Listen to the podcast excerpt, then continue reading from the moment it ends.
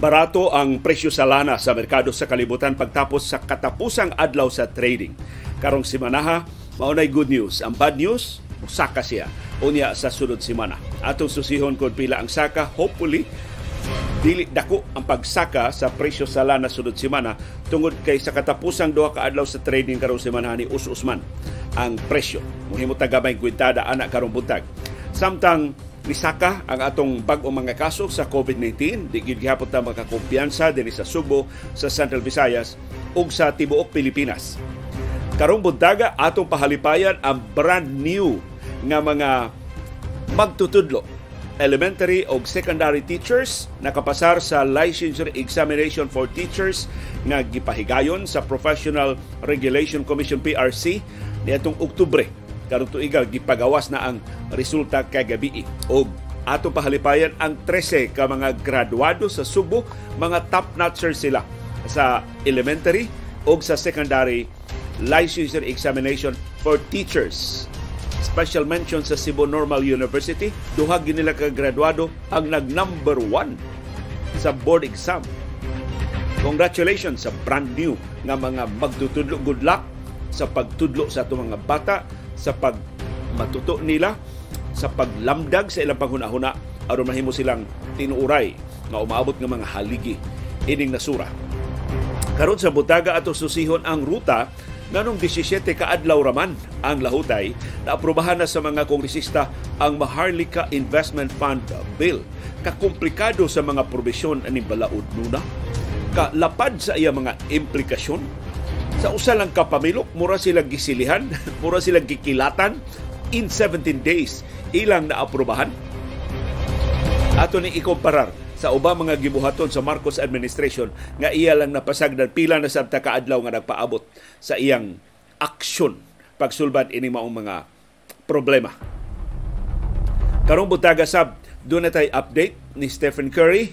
Mato ni Curry, lipay na lang siya nga wa siya magkinalag surgery o nang hinaot siya nga dili ni magbalik-balik ang iyang problema sa iyang abaga, iyang tumanon at tatambag sa mga doktor sa pagpahuway aron nga hingpit maka bawi ang iyang dislocated nga bahin siyang wa nga abaga. Pero bad news gihapon ni sa mga fans sa Golden State Warriors. Ug doon na schedule sa mga duwa sa NBA karong butaga.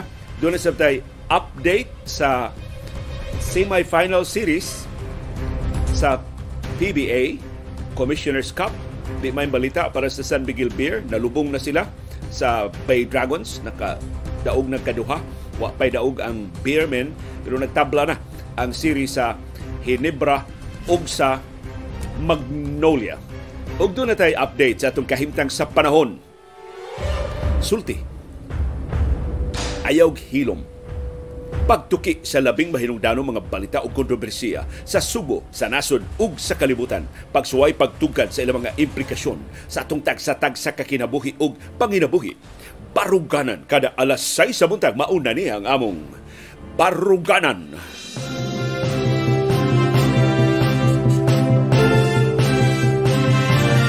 Live gikan diri sa Bukirang Barangay sa Kasili sa Konsolasyon dunay mo greet ninyo og malipayong Sabado si CB maoy nagmataog sayo og mukuyog nato sa atong pagsugod sa atong programa karong buntaga. Ang syudad ug probinsya sa Subo parehag kahimtang sa panahon sa Metro Manila ug sa babahin sa Pilipinas mapanganuron ngadto sa mapanganuron kaayo ang atong kalangitan. Doon naghapot ay patak-patang kapag uwan, pagpanugdog o pagpangilat. Tungod sa ITCZ o Intertropical Convergence Zone kini pa nag-abot sa bugnaw og init nga hangin og sa localized thunderstorms. Ni pasidaan ang pag-asa sa posibleng nga pagbaha o pagdahili sa yuta atol sa severe thunderstorms. Tinaw kayo mong kahimtang sa panahon diri sa Bukirang Barangay sa Kasili sa Konsolasyon, pagpanggawas na mong sibi, pagpamaw na mo sa among mga suga, nakakita mi og Gwapa kay babay nga naglakaw sibno. Unya, ni greet me og good morning. Sus, si CB mo aksyon man og aw-aw. Hmm, saan ko si naglakaw raman tong babae sib.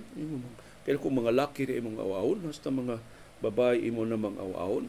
So, man si CB girl. Pero gusto lang tinis siya manalipod ba sa among teritoryo. At tiyal kay SI Swiss Philippines si Sib, ikitig aw-aw dito sa China. Inig panghasi na nila sa atong exclusive economic zone unsa inyong kahimtang sa panahon palihog ibutang diha sa atong comment box aron atong makumplito kining latest nga weather forecast sa pag-asa karong buntaga.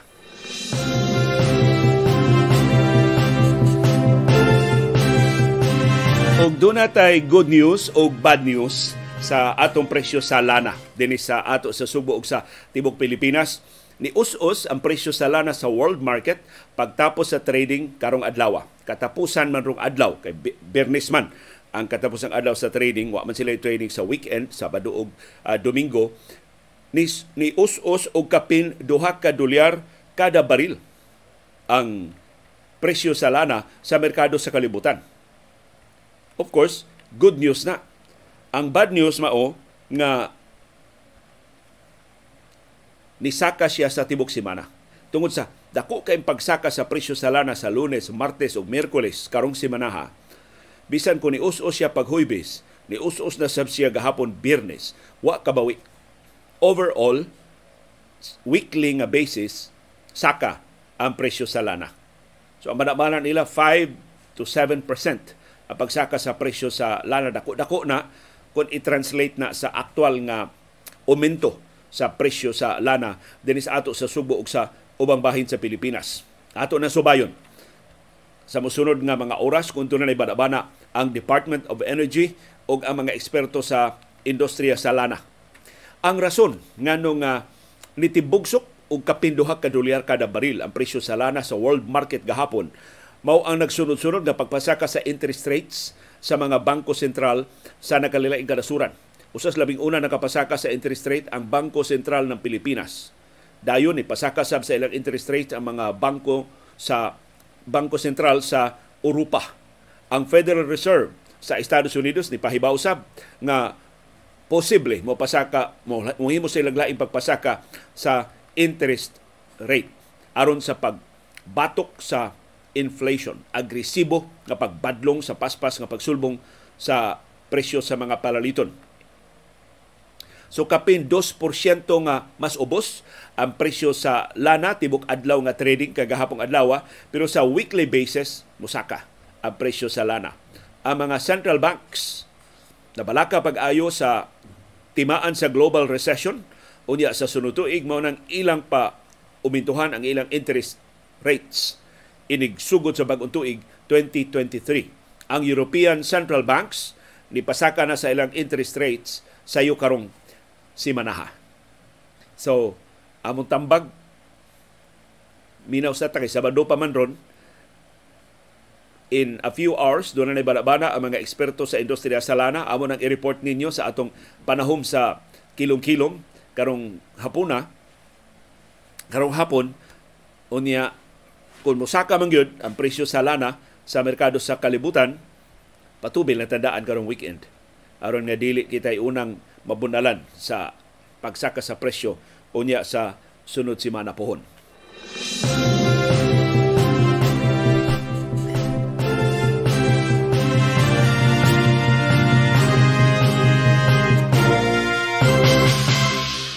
Unsay kinakusgan ninyong putahe sa pamahaw? Ato na isgutas palagdas ni classmate Yul Julia kung ma doon palagdas karong buntag Kami din nangapi lang una mi kay perting tugnawa pagmata nako ganinang kadlawon. Diri sa among bukirang barangay sa Kasili sa Konsolasyon nakabatyag ba sa mo? Numero ni tugnaw na ta. Akong gisusi ang amihan tuwa siya sa Northern Luzon. So ni kanaog na siya sa Aurora, sa Quezon ug sa babahin sa Northern Luzon.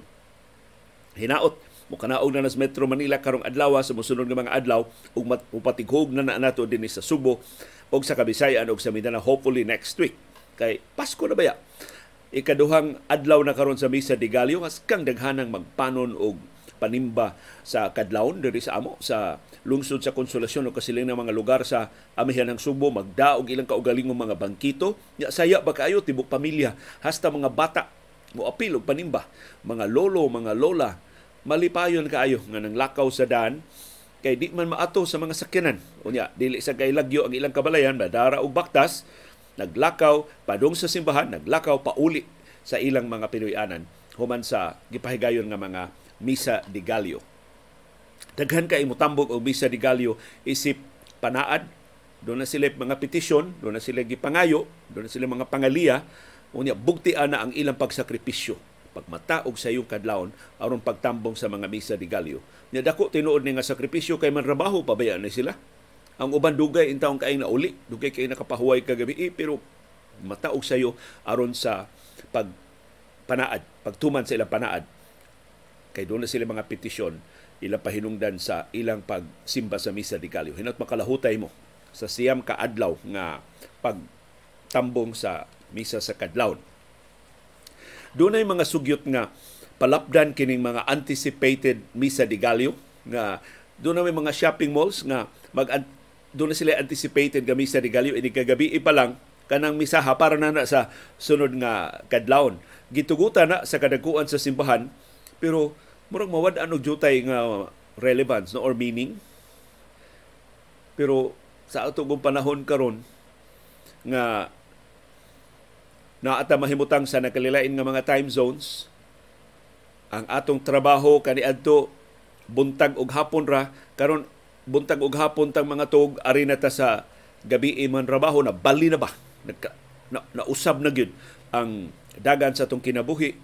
So, makasabot sa tiyaling Ginoo nga pero kanagong atong misa di Gallo wa man na himua sa tibuok kalibutan Manang lipay kaayo si Pope Francis nga na, pagkabati niya ng Misa de Gallo, gusto niyang i-institutionalize diha sa Vatican.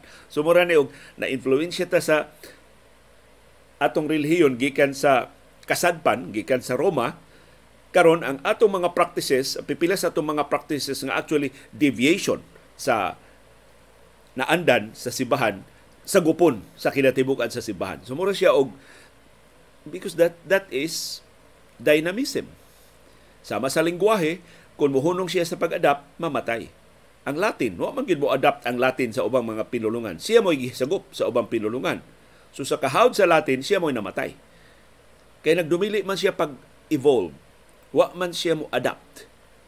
Muning, atong binisaya, dili ta mo insist nga lunlon binisaya. Kay mamatay ang atong dila kundi ta mo adapt sa uban nga mga pinulungan. Lipay kay ko nga doon mga Tagalog words nga ato nang gi-integrate sa Cebuano words. Sa mga Cebuano gi-integrate sa Tagalog.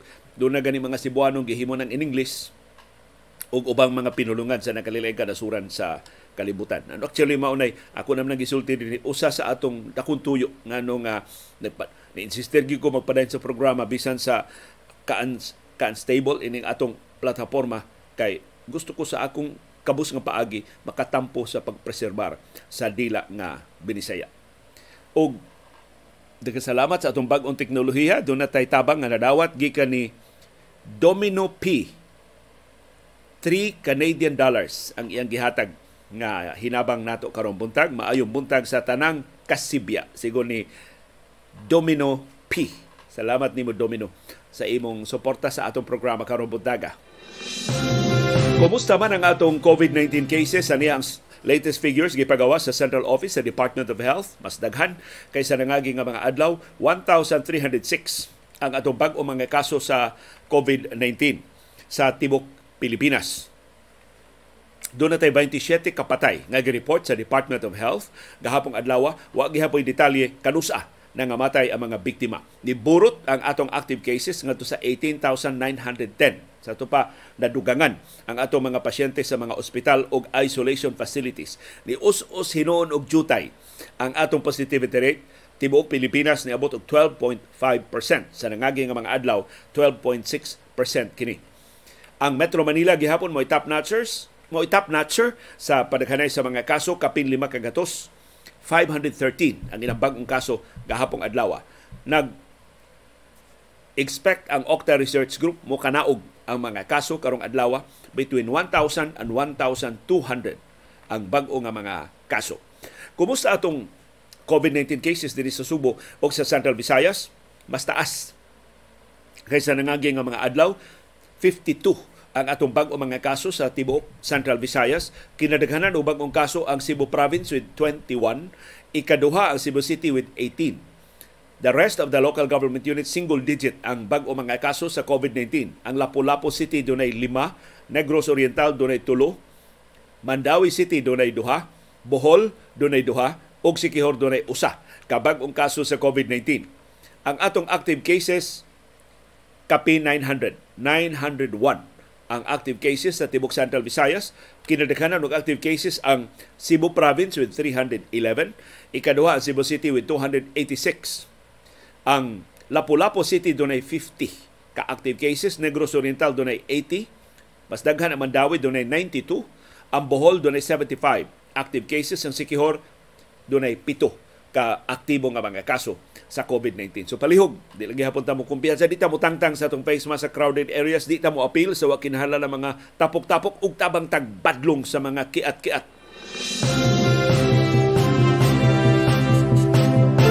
O congratulations sa atong brand new nga mga magtutudlo din sa Subo ug sa ubang bahin sa Pilipinas. Sila mo'y nakapasar sa licensure examination for teachers nga gipahigayon sa Professional Regulation Commission PRC. Kagabi ini giluwatan ang resulta natay 49,783 ka brand new nga mga elementary teachers ug natay 71,080 ka brand new nga mga secondary teachers. Sila'y nakapasar sa October 2022 licensure exam for teachers LET o LET. Ang passing percentage sa elementary teachers 54.43%. So sobra katunga ang nakapasar. Samtang ang passing percentage sa secondary mas ubos 50.94%. Dunay 91,468 ang nikuha sa elementary exams sa elementary level samtang 139,534 ang nikuha sa board exam sa secondary level.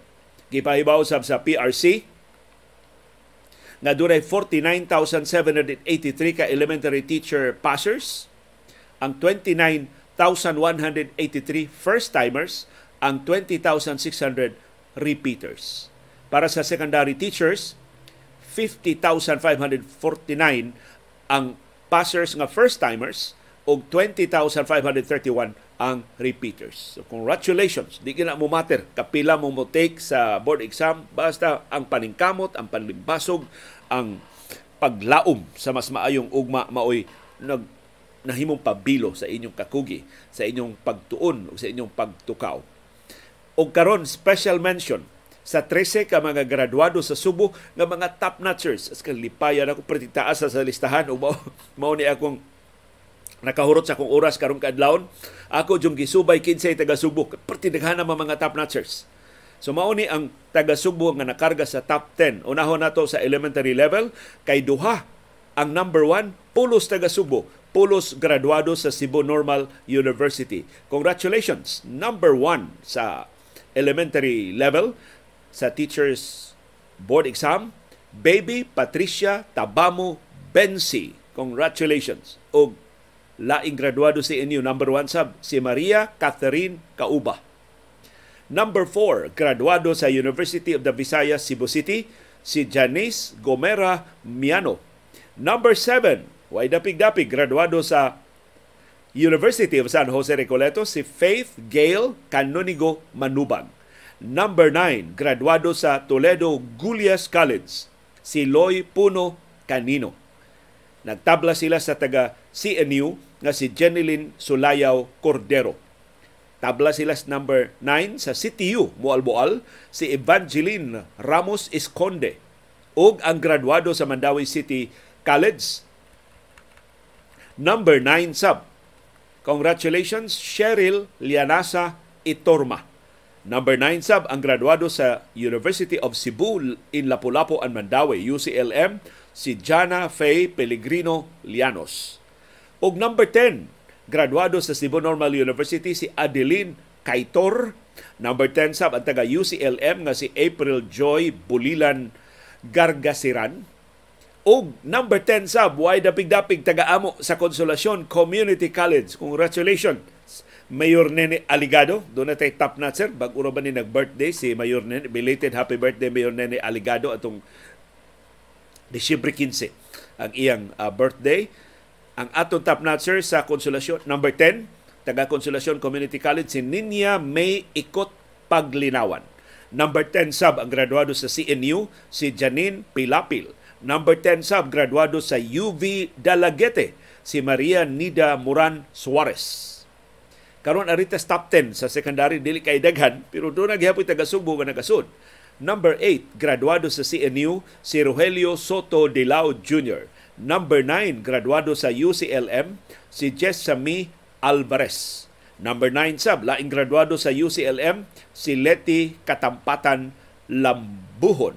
Congratulations sa atong mga top notchers ug labaw sa tanan ang atong mga ginikanan nga mo intay nag tukaw mao intay naka, nakautang aron nga dili pa mo ning ato ha aron lang maka tapos sa pag-eskwela maka tagbaw in town sa dakong pang, panginahanglan o gastuhan sa pagpangandam sa review, sa pagbiyahe, sa mga materials gikinahanglan para sa board examination. Congratulations sa atong brand new nga mga elementary o secondary teachers.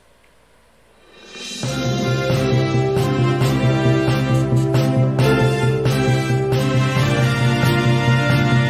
Ibaw ba mong pila ra kaadlaw ang gikinahanglan sa mga kurisista sa pag-aprobar sa Maharlika Investment Fund Bill? 17 days. Grabe ano? tunga ras buwan. Gamay lang kay labaw sa tunga sa buwan. Gipasaka ni nilang House Speaker Martin Romualdez o sa lima niya ka mga co-authors atong Nobyembre 28, 2022. Gipasar nila pagkagabi atong Huwebes Disyembre 15. So 17 days ra ang gikinalas mga kurisista pag-aprobar sa Maharlika Investment Fund Bill. Bisan kun komplikado kaayo ang mga probisyon. Nagkinahanglan gyud ni og mas makuti pa gyud nga pagtuon, mas taas nga pagtimbang-timbang. Nagkinahanglan mas lapad nga konsultasyon sa nagalilain nga mga sektor nga maapektuhan. Kay hastang o maabot nga mga henerasyon karon nga na ma kon simbako ma-institutionalize ang Maharlika Investment Fund maapektuhan sila. Magapo sila. Ini maong desisyon. But ang ato mga kurisista murag gisilian. Murag gikilatan. Nagharab-harab nagkarakara nagaliwaros. Pag-aprobar ini naglumbaanay Dulan 300 ang niperma isip mga co-authors. Ini maong balaod nun. In 17 days, ilang napasar. Kung sa kong kolom sa The Freeman karong adlaw, akong gikumparar ang kapaspa sa pagpasar sa Maharlika Fund Bill ug ang kalangay ni Presidente Ferdinand Marcos Jr. sa pag-atiman sa mas dinalian, mas importante unta ng mga trabaho sa iyang administrasyon. Ato natiman na na 17 days ra para sa Maharlika Fund Bill.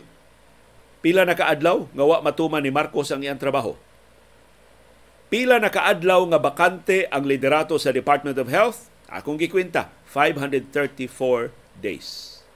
So kad pag-asumir niya sa utong tutok atong Hunyo 30 hangtod gahapon pagsuwat na ko ini 534 days na nga bakante ang Department of 17 days ra ang Maharlika 534 days and counting nga iyang gipabiling bakante ang liderato sa Department of Health. Nga mao untay muduma, mao mangu sa atong kampanya paghawa sa Pilipinas gikan sa pandemya sa COVID-19. Pila na kaadlaw nga siya acting agriculture secretary gi part-time niya ang DA nga nakinahanglan ng full-time secretary 534 days na sab. Paris DOH 534 days na nga way klarong liderato ang Department of Agriculture. Unang kasagaran sa mga krisis nga atong nahiaguman karon agriculture related. Kanihit sa pagkaon, kanihit sa supply, kataas sa presyo sa mga produkto sa agrikultura. Why nakatutok ana kay 534 days na nga why klarong liderato ang Department of Agriculture. Giapil sa nakog ihap, pila naman kaadlaw ang mga kaso nga nakonbikto ang mga Marcos ug hangtod karon wa gyud gihapon nila ang kuna wa gyud gani sila mangayo og pasaylo sa ilang mga hingsad-an ako gihapon gikwenta so kad pagpakanaog sa desisyon hangtod gahapon adlaw 1,498 days na nga natanggong ang desisyon sa Sandigan Bayan ni atong November 9, 2018 pagpapriso ni Imelda Romualdez Marcos og 42 years tungod sa pito ka mga kaso nga pagpangawkaw. Ingon anak ka taas ang pagkatanggong sa hustisya ining nasura kon mga Marcos gihapon. Kon mga Marcos mo atong isgutan. Hantod garon ang mga Marcos murag sila labing limpyo, murag sila mo ilabing inosente sa mga molupyo sa Pilipinas bisag katulo na sila makonbikto sa Korte Suprema sa pagpangawat. Dili ka usa, dili ka duha, katulo na sila makonbikto sa pagpangawat. Ug ako sang iha pila nakaadlaw sila nga nakonbikto. Kaya tud karon di man gihapon sila moangkon sa ilang kakawatan.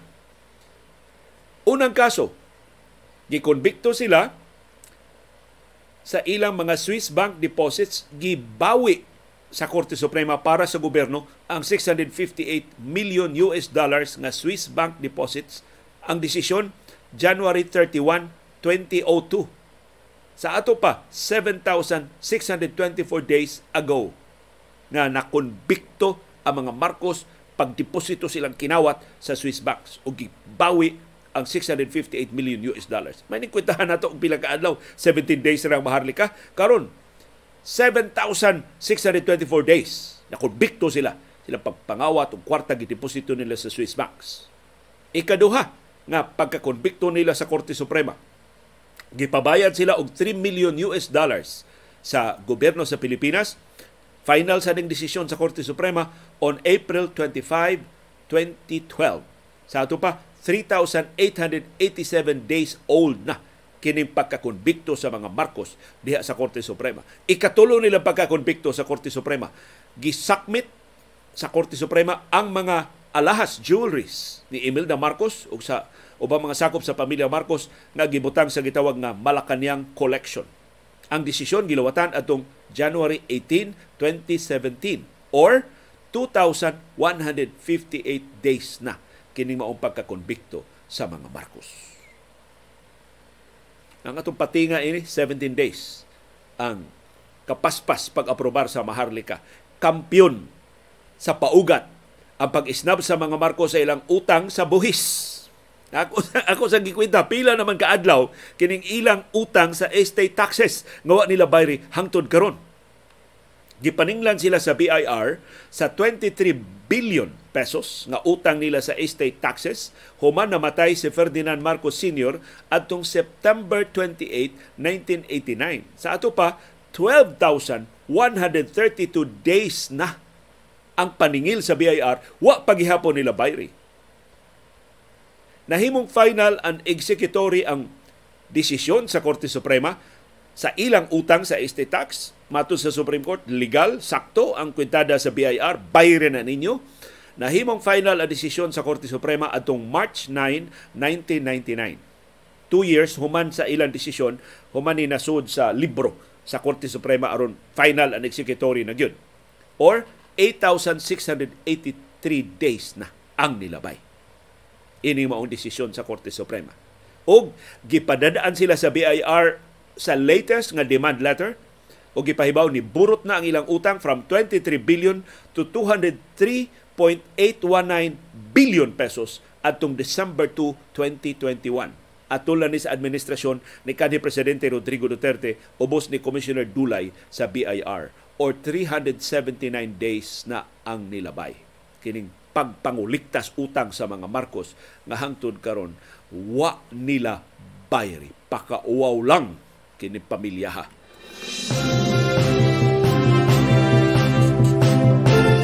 Murag mas makauaw ang mga nagpili nila ni aging eleksyon. Pero di na ta magisgot anak kay Weekend Rabaron. Ari na ta sa atong mga update sa paugnat sa kusog sa Philippine Basketball Association. Ayay, nagkaduol naman ang pag abante sa Bay Area Dragons sa finals sa PBA Commissioner's Cup. Ilang gipildi ang San Miguel Bears sa ikaduhang sunod-sunod nga duwa, 114-95. Si Andrew Nicholson, ang import sa Dragons, mao inangu silang kadaugan uban ang iyang 34 points. Pero Junmar Fajardo mo ay top scorer sa tanang magdudua sa korte gahapon. Doon na siya 35 points para sa San Miguel Beer. Ang Bay Area Dragons ni pauwan o mga 3-point shots mao to'y nakapapildi sa Beerman. O mao to'y pag-spoil sa Dragons sa pagbalik na sa head coach sa Beermen nga si Leo Austria kinsa naka-recover gikan sa iyang sakit. Sa lain duwa gahapon ang Magnolia ni Pilde sa Hinebra 96-95 as kasikita. Si Paul Lee mo ay nahimo bayani sa kadaugan sa Magnolia. Siya nakapasud sa game-winning shot ug doon na siya 24 points. Ang ilang import na mawisab sa iyang pagkalagpot sa first game si Nick Rakucevic ni tampo og 23 points ug 20 rebounds. Ang Hinebra gipanguluhan ni Justin Brownlee na hapit na mahimong Filipino citizen dunay 34 points si Brownlee ang iyang citizenship aprobado na sa House unya gikopya ra sa Senado so wa nay bycam na nakaron nagpaabot na lang sa perma ni presidente Ferdinand Marcos Jr. Ang 24 points din ni Paul Lee naglakip og lima ka mga triples. So hingigo kay Paul Lee mo nakaluwas sa Hinebra San Miguel kagahapon. Og ni ang schedule sa mga duwa sa National Basketball Association karong buntag sa atong oras dinhi sa Pilipinas alas 8 ang Sacramento Kings manung sa Detroit Pistons. Alas 8 sab karong buntag Atlanta Hawks manung sa Charlotte Hornets. Alas 8 imedya karong buntag Orlando Magic manung sa Boston Celtics. Ang labing maayong team karon sa tibok NBA.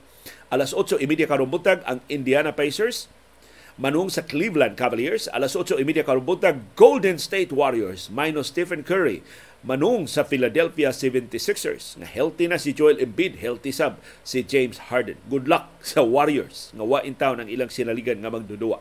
Alas 8:30 karon buntag ang Brooklyn Nets panguluhan sa Troika sila Kevin Durant, Kyrie Irving ug Ben Simmons. Manung sa Canada adto sila sa Toronto Raptors nga home court Alas 9 karong buntag ang New York Knicks manung sa Chicago Bulls. Alas 9 karong buntag Minnesota Timberwolves manung sa Oklahoma City Thunder. Alas 9 imedya karong buntag ang Portland Trail Blazers manung sa Dallas Mavericks. Og ang katapusan duwa karong buntaga alas 11 karong buntag Denver Nuggets manung sa Los Angeles Lakers. Good luck sa inyong paborito nga mga teams ug paborito nga mga magdudua sa NBA. Og doon na tayo resulta sa straw balloting sa ESPN, kinsa man ang most value, valuable player, MVP sa NBA. Ug ang gipangutan ini ang mga sakop sa media, ang mga reporters nga nag-cover sa National Basketball Association all over the globe. So kinsay ilang gipili sa ESPN NBA MVP straw poll gikan adtong Domingo hangtod adtong Miyerkules sa tong oras din sa Pilipinas. Number one, Jason Tatum. Number two, sa, sa Boston Celtics. Number two, Yanis Antetokounmpo sa Milwaukee Bucks. Number three, Luka Doncic sa Dallas Mavericks. Number four, ra, si Stephen Curry sa Golden State Warriors. Number five, si Nikola Jokic. Mao MVP last year. Number five ra siya. Si Nikola, di man sa mayon duwa ni Nikola Jokic karon sa napaning na season sa Denver Nuggets. Number 6 si Ja Morant sa Memphis Grizzlies. Number 7 si Kevin Durant sa Brooklyn Nets. Number 8 si Zion Williamson sa New Orleans Pelicans. Number 9 si Devin Booker sa Phoenix Suns. Number 10 si Joel Embiid sa Philadelphia 76ers. Number 11 si Donovan Mitchell sa Cleveland Cavaliers. Number 12 si Anthony Davis sa Los Angeles Lakers. Number 13 si Shea Gilgius Alexander. Wa si Lebron James. Tungod sa iyang injury, nakapalta og duwa plus dili sama ka explosive si LeBron James sa nangaging nga mga season. In fact, ang primary option karon sa Lakers og si LeBron James ni uyon ini si Anthony Davis na. Dili na si LeBron mo unang pasahan og bola sa kada opportunity sa Los Angeles Lakers. Uyon ba mo? Sa resulta sa straw ballot sa ESPN pero masuhito ni nato kay sila mga reporters aktual yun nakakita sa duwa. Nagsunod yun sa kada duwa sa regular season. Pero si CB Girl nadapit na ang pagtagad kay doon na nagtikaw-tikaw dito sa among kusina. Muduwa na siya uban ni Dr. Iris. So mo goodbye na si CB Girl nato karong buntaga. Salamat CB Girl ha sa imong pagkuyog sa atong programa karong buntaga O ang atong final item si Stephen Curry nitingog na sa iyang injury. Naglaom si Curry nga first time man niya nga injury sa iyang abaga dali ra siya nga maayo. O nag, naglaom siya nga dili ni mo recur, nga dili na ni magbalik-balik kining iyang problema. Mato ni Curry malipayon siya nga pahuway ra ang iyang kikinahanglan wa siya kin magkinahanglan og surgery. So partial dislocation lang ang nahitabo sa iyang wa nga abaga. Pero sigon sa mga doktor sa Golden State Warriors, mawa di kadua si Stephen Curry in a few weeks. For the next few weeks. In fact, indefinite unsa pag unsa pagsultian uncertain wa pay timetable kano sa makabalik si Stephen Curry sa pagduwa sa Golden State Warriors ug na duha ka semana nga nahibilin sa regular season o ang Warriors dili maayo og record sa nagpadayon nga season. Hinaot nga kining absence si Stephen Curry maka dangilang nila kay consistent lang ning Warriors. Murag doon na lagi kuwang. Murag kadtong pagsukmag yung Raymond Green ni Jordan Paul mao nakapawong sa kadasig sa Golden State Warriors pagpanalipod sa ilang corona sa National Basketball Association. Karong tuiga.